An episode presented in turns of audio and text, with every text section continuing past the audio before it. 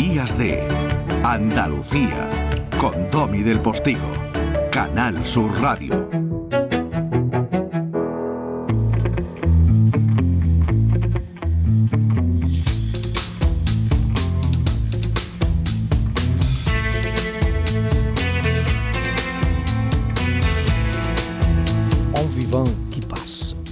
Este es un programa andaluz, Antonio, entonces hablamos normalmente en francés. Exacto. Je suis enchanté de, parler avec toi.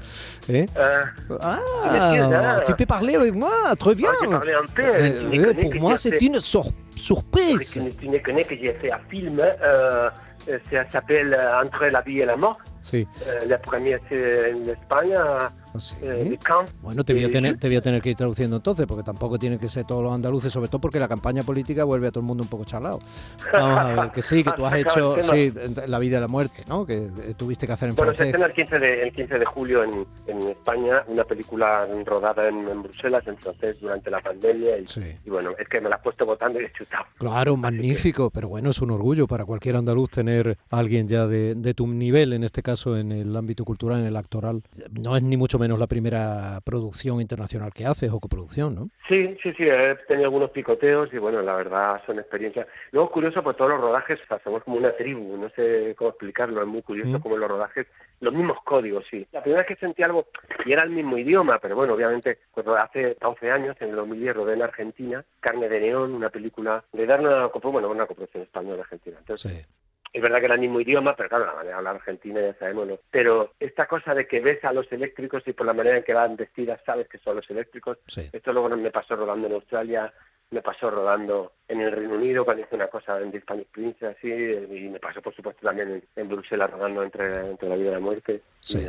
bueno, bajo el del cine y los códigos universales de los rodajes, que, tú conoces también, como yo, claro. Sí, no, como tú no, pero sí los conozco un poco. Bueno, los conoce algo, hemos compartido, que, que, lo sepa todo el mundo, hemos compartido como hemos con el autor. Pero si nos vimos, si ni siquiera nos vimos prácticamente. Es verdad, no nos vimos, pero no importa, pero la promoción... Pero eso lo tiene que saber la gente, es muy es curioso, ¿no? Porque en el cine tú puedes compartir una película con, en este caso, un amigo, ¿no? Casi familia tuya, un hermano y no verte con él en el rodaje. o sea, te ves en la pantalla y tú dices, pero vamos a ver. Sí, bueno, esto es así, son las cosas del cine. Es hermosísimo el título. Y hay mitología con eso. Se dice que Hit, Pacino, Hombre, Al Pacino, claro, y Robert De Niro, sí, sí, sí, ¿Sabes? Al Pacino y Robert De Niro no se dieron por lo visto. No, es que además la película se vendió en parte, la película de Michael Mann, que desde aquí recomendamos ahora mismo, porque además es, eh, bueno, bueno, es magnífica y, y, no te deja aliento. La película de Michael Mann se vendió como la primera vez que estaban juntos. Sí, sí, sí. ¿Eh? Es interesantísimo. Es, un tema, es un tema que da mucho como lo que son las películas y cómo se venden. Sí. Bueno, Antonio, yo decía que es un título muy hermoso, Un vivant que pase, ¿no?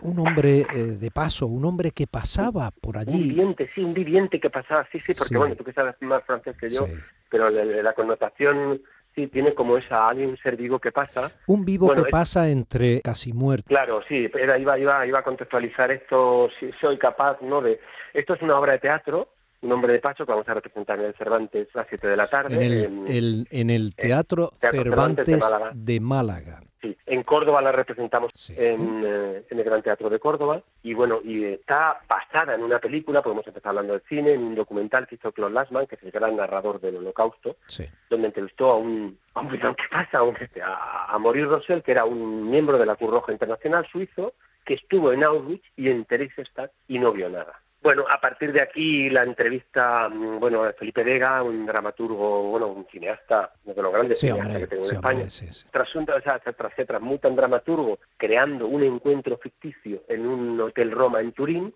entre una periodista, eh, que sería como que es el asunto de, de Clon Landman, que uh es Morales, magistralmente, a mi humilde entender, y aparece la figura de Primo Levi. Primo Levi, para quien no lo sepa, y entre los cuales yo me incluyo, yo, sabía quién era Primo Levi como figura política casi, ¿no? Pero no, no sabías que había sido carne de campo de concentración. No, no, no, sabía, eso sí lo sabía, pero no sabía no había no la había leído, vamos, literalmente. Entonces yo leí, leí para, para, prepararme, que esto es lo parecido apasionante. Sí. Domi, a quien nos esté escuchando de, los proyectos, y ya sabes, de hecho llevamos años hablándolo, y forma parte también de nuestras charlas de, amigos, de amigos, de hermanos, lo que aprende de los proyectos, ¿no? Entonces él escribió un libro que se llama Si esto es un hombre, donde cuenta su experiencia en Auschwitz, y es demoledor, es incluso, y fíjate, y, sin querer parecer frívolo, por momentos hilarante, hmm. por momentos del grotesco, terrible, desgarrador, o sea, todos los adjetivos del castellano a una experiencia que, es increíble, que la puede vivir un ser humano que puede estar hecho por seres humanos. Primo Levi y Maurice Rosell nunca se, nunca se encontraron, eran coetáneos, pero en la función planteamos ese, ese dilema, ¿no? Como que, ¿qué pasaría si estos dos personajes se encontraron, ¿no? El que sufrió el holocausto y el que estuvo allí para intentar evitarlo y porque no supo, no pudo, no fue capaz, o, eh, no, no lo vi. Y, con esta idea, lo único que quiero decir, y ya termino esta especie de introducción a lo que va lo que se puede encontrar en Málaga, casi todo lo que se dice en la función, que te diría como un 90%, fue dicho en la realidad. Fue dicho por, por Maurice Rosell y también por Primo Levi. Es, es, ¿cómo te diría? Atractivamente profundo mirar ese abismo, ¿no? Porque eh, Maurice Rosell no era ninguna mala persona, no era ningún agente doble, no era nadie comprado, no era... Este hombre va allí y, ¿qué pasó? O sea, ¿qué, horror no vio o qué horror vio que le superó hasta el punto de no ser capaz de mantener la mirada, ¿no? Y, Mira, Domi, sin querer ponerme romántico ni, ni, pedagógico, ni desde luego discursivo, ni, ni esloganístico, si tal palabra existe, lo que más, para mí lo más fascinante de, de, lo que ocurrió y lo que planteamos en la, en la función, y, es algo que yo llevo ya también meditando con muchos otros papeles que he hecho, claro, nos reconforta pensar que Hitler era un diablo, ¿no? Porque es una manera como de, como de alejarnos de ese horror. Pero Hitler era un ser humano. Claro. Y si el holocausto, el exterminio es posible, y ahora esta guerra terrible que tenemos en Ucrania, que como, como bien se sabe, las guerras se sabe cómo empiezan, pero no cómo acaban, sí fue posible porque millones de personas como tú y como yo, y como los oyentes que nos están escuchando, miraron para otro lado.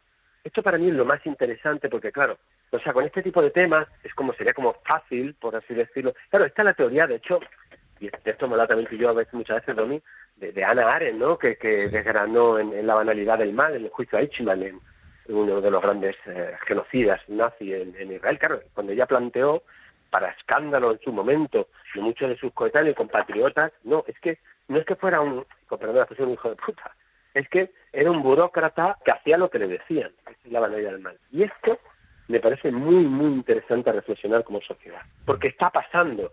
Porque yo cuando escucho hablar de los menas y le ponemos un nombre a menores en fin, se me ocurren tantos colectivos que se cosifican, se nominalizan y por tanto se cosifican y se les quita la individualidad, que te digo, y tampoco que ser un sabio para ahora, que el holocausto fue posible, el exterminio fue posible y que yo, desgraciadamente, no puedo decir que no pueda volver a ocurrir.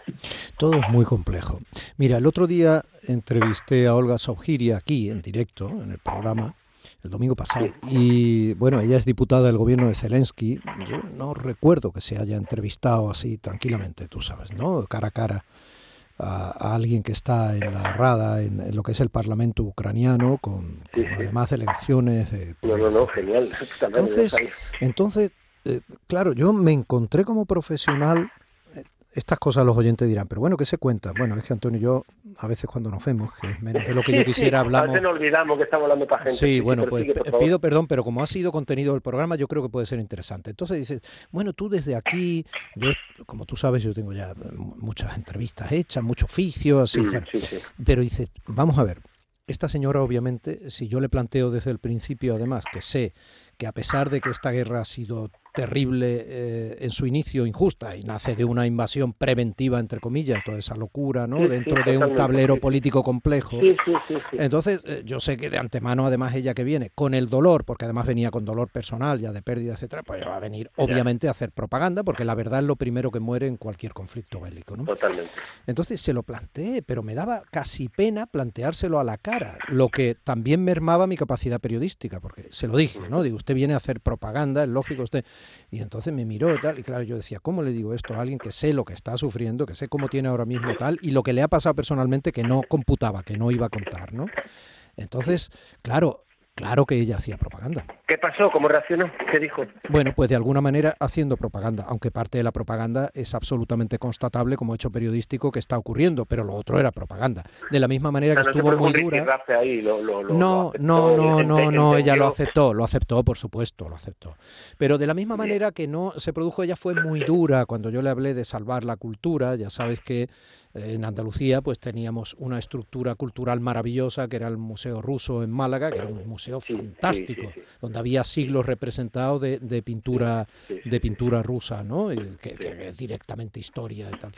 Y claro, eh, ella fue muy dura. O sea, ahora mismo ella no admite. Es muy complejo, tío. Es que confundir al pueblo con Putin es muy complejo. Claro, pero. Confundir al pueblo con sus dirigentes, que todo esto me Pero esa complejidad capilariza al ser humano en función de cómo está recibiendo toda esa información y en qué dolor personal la recicla. Es muy complejo muy complejo. y si un tipo como Hitler fue capaz efectivamente de convencer a millones de personas del que se suponía que era el país más instruido de Europa. Bueno, ahora, claro, desde nuestro punto de vista, ahora sabemos que también tuvo mucho que ver el fin de la Primera Guerra Mundial. O sea, al final, mira, yo el caldo, la desigualdad, la pobreza, el sufrimiento son caldo de cultivo para el odio, para el miedo y para y, por tanto para la guerra. Es decir, ¿cuál es la mejor manera de prevenir una guerra?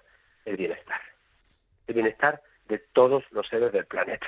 Desde que llega a este punto, igual se te está cayendo algún oyente ¿no? diciendo, estoy haciendo paparruchadas, como no, no sé qué, pero estoy tan convencido de ello, más en el tiempo en que vivimos, que la única manera de asegurar una paz real, es, afrontar los problemas como humanidad ya globalizada que estamos y luego procurando el bienestar de las personas. Bueno, lo vimos en la, lo, hemos visto en, esta pandemia, ¿no? De qué servía en cierto modo vacunar solo a una parte de la población si la otra lo que hacía es ser eh, receptor y víctima eh, para que el virus replicara y mutase y pudiera escaparse de la vacuna. Aunque solo sea por egoísmo, procuremos que dotar de felicidad a la mayor gente posible del planeta. Bienestar general en defensa propia, está bonito. ¿Cómo están los niños? Sí, sí, mira, me ha gustado eso. ¿Cómo están los niños? Ah, los niños muy bien, muy bien, muy, muy contentos. ¿Los tuyos? Muy bien, gracias a Dios. ¿eh? Yo creo que ya es casi, casi lo único que me importa y mantener el trabajo, claro, ya está. No, no, hay casi nada más. uno lleva al otro. Sí, supongo, supongo, pero no hay casi nada más. No, te lo digo a ti porque sé además que hablamos antes de las, de, de las producciones internacionales, de las que producciones, o sea, tú eres culillo de mal asiento felizmente, ¿no? has viajado ya por medio mundo y sigues haciéndolo. Sí, sí, sí, pero no te creas, o sea, esto es como un tweet que me hizo mucha gracia, hace un tiempo que ponía uno que dice, cuenta la leyenda que hubo una época que se hacía así en español y no salía Antonio de la Torre. pues magistral. Eh, tengo que decir, iba a decir, me estoy quitando. Eh, o sea, en realidad llevo bastante tiempo. desde que hice el reino, yo creo que fue una especie como casi de epifanía, si me permite la expresión, tío, de, ah, de sensación de, bueno, eh, ¿y ahora qué, no? Y también tengo una cosa, tengo los niños pequeños y tal, y un momento... Pero es verdad que estoy trabajando, y de hecho te he hablado de un proyecto, voy a empezar la película bromeando en, en, en el franceñol que yo hablo. Eh, pero no, no, estoy... No estoy trabajando mucho, digamos, bueno, no sé, quiero decir, lo digo hecho siempre desde el privilegio, por favor, insistir, igual hay compañeros escuchándome que formo parte de ese 8% de privilegiados de la profesión que vivimos de esto, de esto.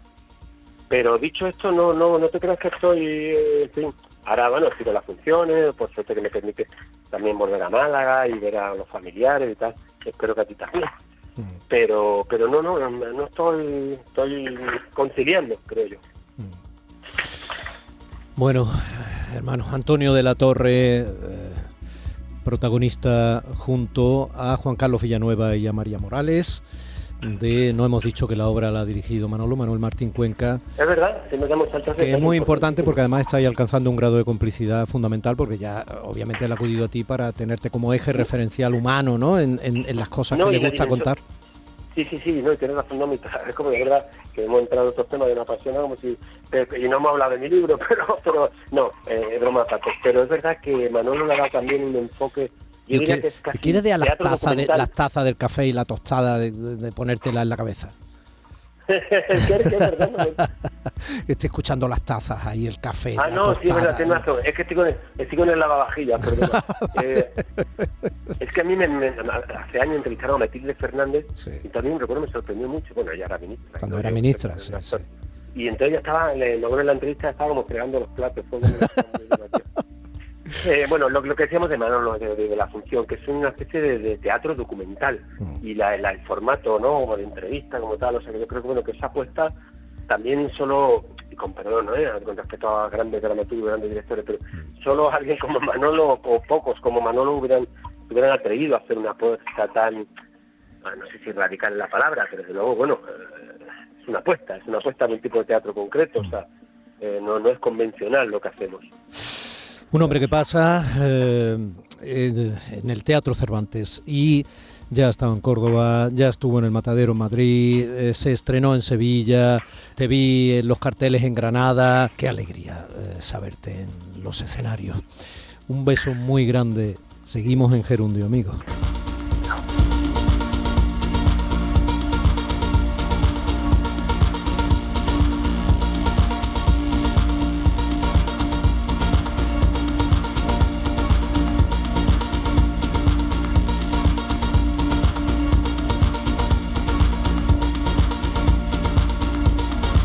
Banda sonora del Reino de Fondo, una película que impactó a muchos y que muchos siguen recordando. Antonio, como se suele decir en el argot teatral, eh, bueno, vamos a soltarlo, ¿no? Mucha mierda esta tarde en las tablas del Teatro Cervantes en Málaga y en todas las tablas de los teatros que todavía te quedan por pisar. Nueve y media, casi no se vayan. Días de Andalucía con Tommy del Postigo. Canal Sur Radio.